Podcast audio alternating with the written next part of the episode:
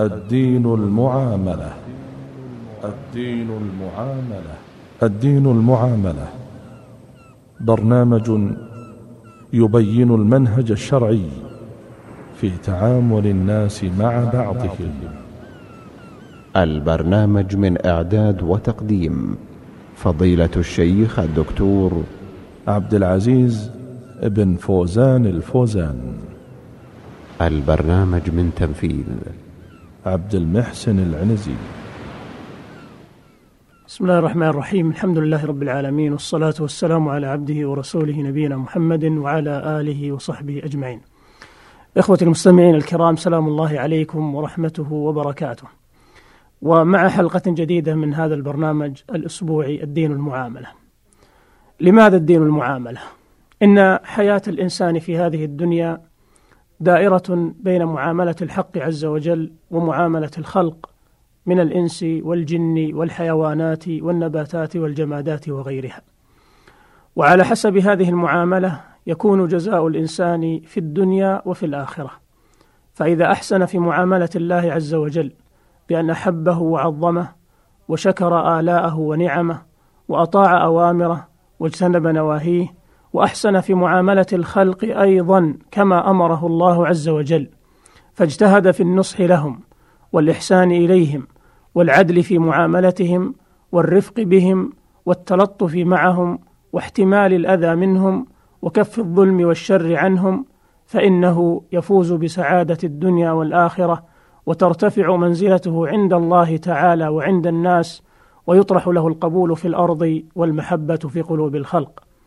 ولهذا قرن الله عز وجل حق الخلق بحقه وأمر بالإحسان إليهم بعد الأمر بعبادته وذلك في آيات كثيرة من كتابه الكريم وأحاديث كثيرة على لسان رسوله صلى الله عليه وسلم. قال الله عز وجل وقضى ربك ألا تعبدوا إلا إياه وبالوالدين إحسانا إلى أن قال وآت ذا القربى حقه والمسكين وابن السبيل ولا تبذر تبذيرا. فأمر عز وجل بعبادته وحده لا شريك له.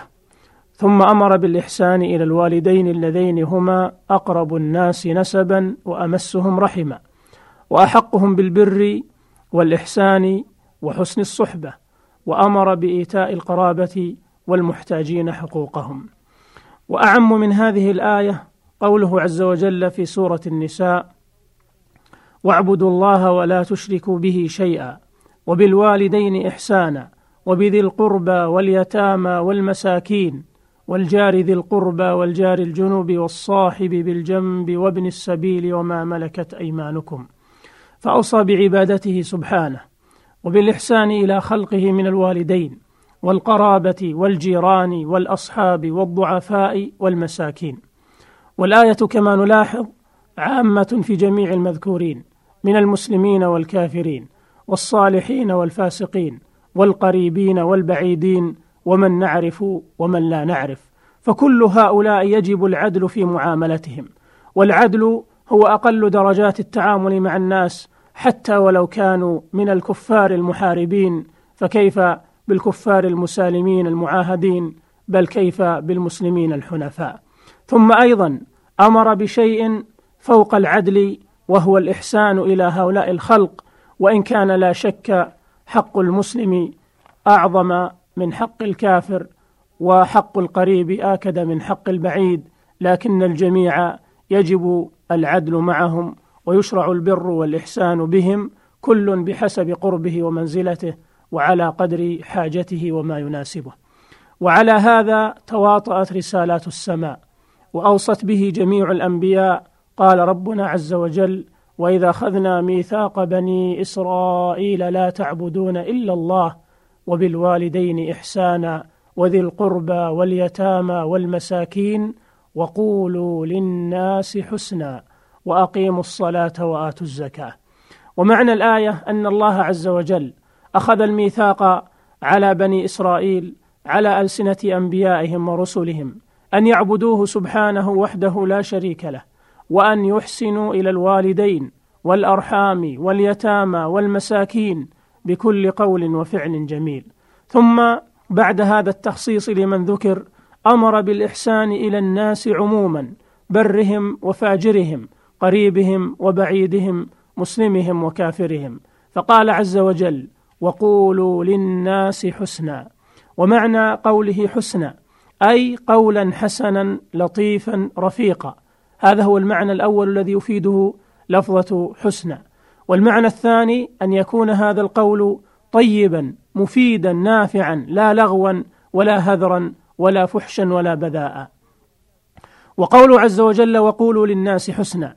نلاحظ أنه عام في القريب والبعيد والبر والفاجر والمسلم والكافر لأنه لم يقل وقولوا للمسلمين حسنا أو وقولوا للقرابة حسنا وإنما عم كل الخلق بهذا فقال وقولوا للناس حسنا. فيدخل في ذلك حتى الكافر إلا أن يكون هذا الكافر محاربا فهنا يعامل بمثل معاملته ويحارب كما يحاربنا.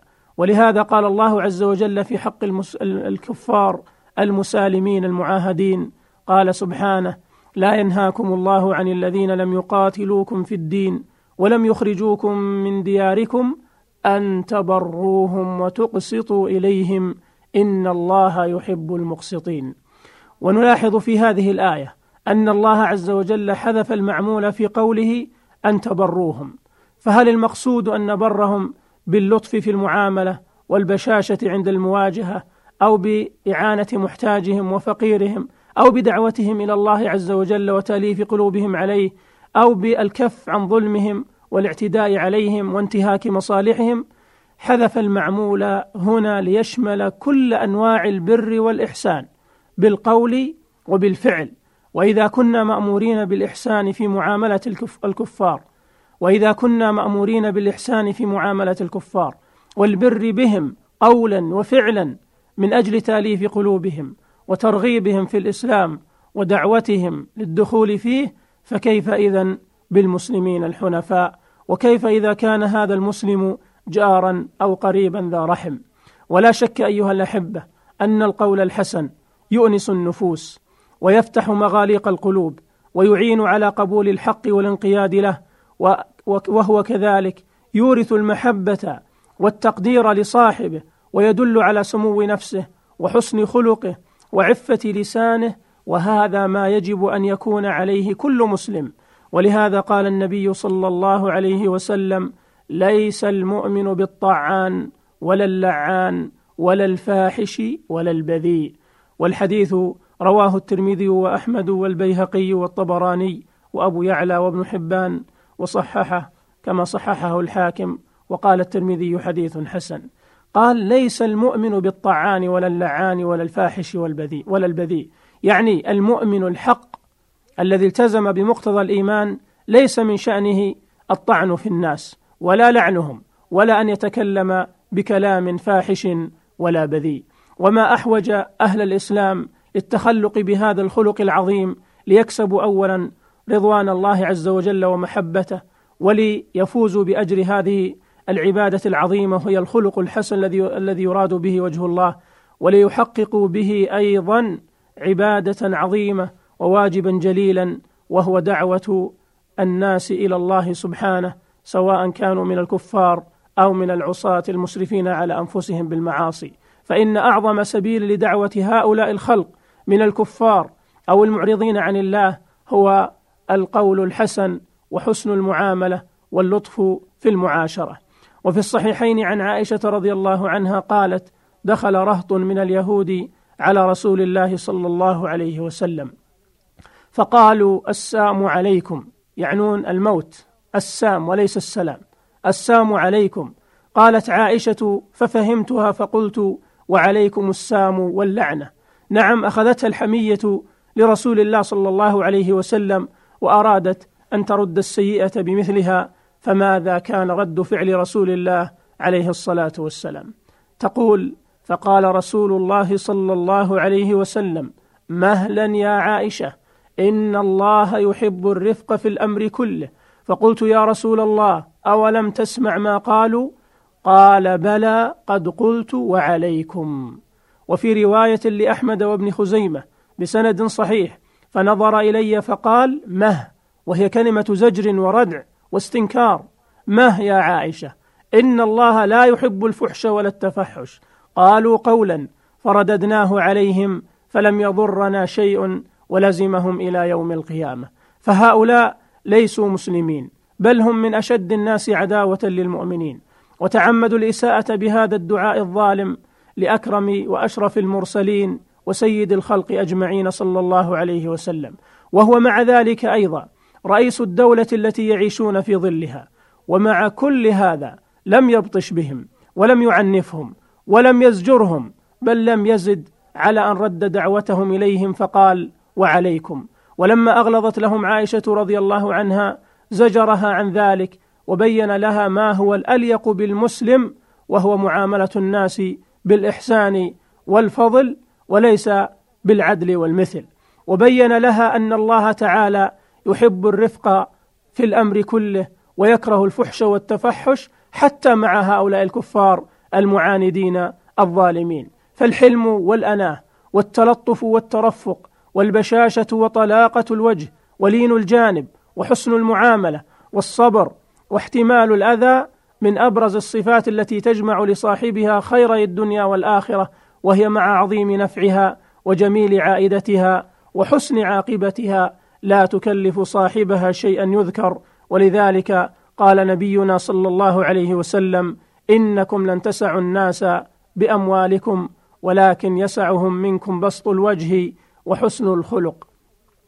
يقول والحديث رواه أبو يعلى والحاكم وصححه ونسبه ابن حجر إلى البزار وحسن إسناده. يقول الإمام السعدي رحمه الله في تفسير قوله عز وجل وقولوا للناس حسنا. قال ولما كان الإنسان لا يسع الناس بماله أمر بأمر يقدر به على الإحسان إلى كل مخلوق وهو الإحسان بالقول فيكون في ضمن ذلك النهي عن الكلام القبيح للناس حتى للكفار. ولهذا قال الله تعالى ولا تجادلوا أهل الكتاب إلا بالتي هي أحسن هذا ما قاله الإمام السعدي رحمه الله. والعجب في هذه الآية وهي قول عز وجل إلا بالتي هي أحسن. أن الله عز وجل أمر بمجادلة الكفار بالتي هي أحسن. ولم يقل وجادلوهم بالحسنى بل بأفضل ما نجد من العبارات والكلمات الرقيقة الرفيقة المعبرة المفيدة فنستعمله في مجادلة هؤلاء الكفار. فكيف إذا كان الذي يجادل هو واحد من أهل الإسلام فهو أولى بذلك؟ ولهذا قال سبحانه ادع إلى سبيل ربك بالحكمة والموعظة الحسنة وجادلهم بالتي هي أحسن. والعجب في الحديث الذي أشرنا إليه قبل قليل إنكم لن تسعوا الناس بأموالكم ولكن يسعهم منكم بسط الوجه وحسن الخلق. الإنسان مهما كان مليئا غنيا وأراد أن يستدر عطف الناس ومحبتهم وإجلالهم له فقد يعطيهم من هذا المال الكثير فيرضي العشرة والعشرين والألف والألفين أو الآلاف من البشر لكنه يستحيل أن يرضي كل الخلق أو يسعهم بماله مهما بلغ كثرة وانتشارا. لكنه يستطيع أن يسع الناس كلهم على اختلاف طبقاتهم ودرجاتهم وقربهم يستطيع أن يسعهم وأن يكسب ودهم أو على الأقل يتقي شرهم بأمر لا يكلفه شيئا يذكر ألا وهو بسط الوجه وحسن الخلق وهذا ما أكده النبي صلى الله عليه وسلم في حسن في في الحديث السابق. ثم يقول الإمام السعدي رحمه الله ومن أدب الإنسان الذي أدب الله به عباده أن يكون الإنسان نزيها في أقواله وأفعاله غير فاحش ولا بذيء ولا شاتم ولا مخاصم بل يكون حسن الخلق واسع الحلم مجاملا لكل أحد صبورا على ما يناله من أذى الخلق امتثالا لأمر الله ورجاء لثوابه. ولنا إن شاء الله عودة حول هذه الآية والتوسع في الحديث عنها في الحلقة القادمة. ألقاكم على خير بإذن الله. أستودعكم الله. والسلام عليكم ورحمة الله وبركاته.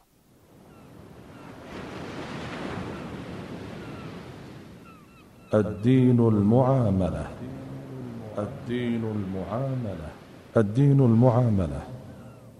برنامج يبين المنهج الشرعي في تعامل الناس مع بعضهم.